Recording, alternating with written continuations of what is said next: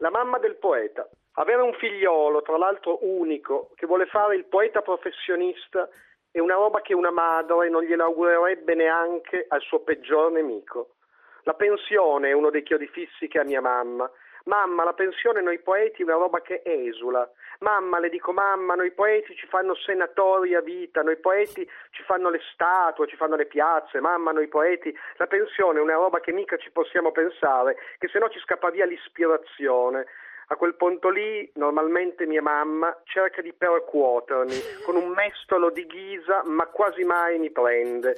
Poi si siede e guardando nel vuoto dice Carmina non dant panem, che in italiano corrente significa più o meno sì, ma con la poesia col cappero che ti paghi luce, gas, telefono, assicurazione auto, dentista idraulico, rata del mutuo e o affitto. Fare il poeta al giorno d'oggi è un lavoro duro, fare la mamma del poeta anche, ve lo assicuro.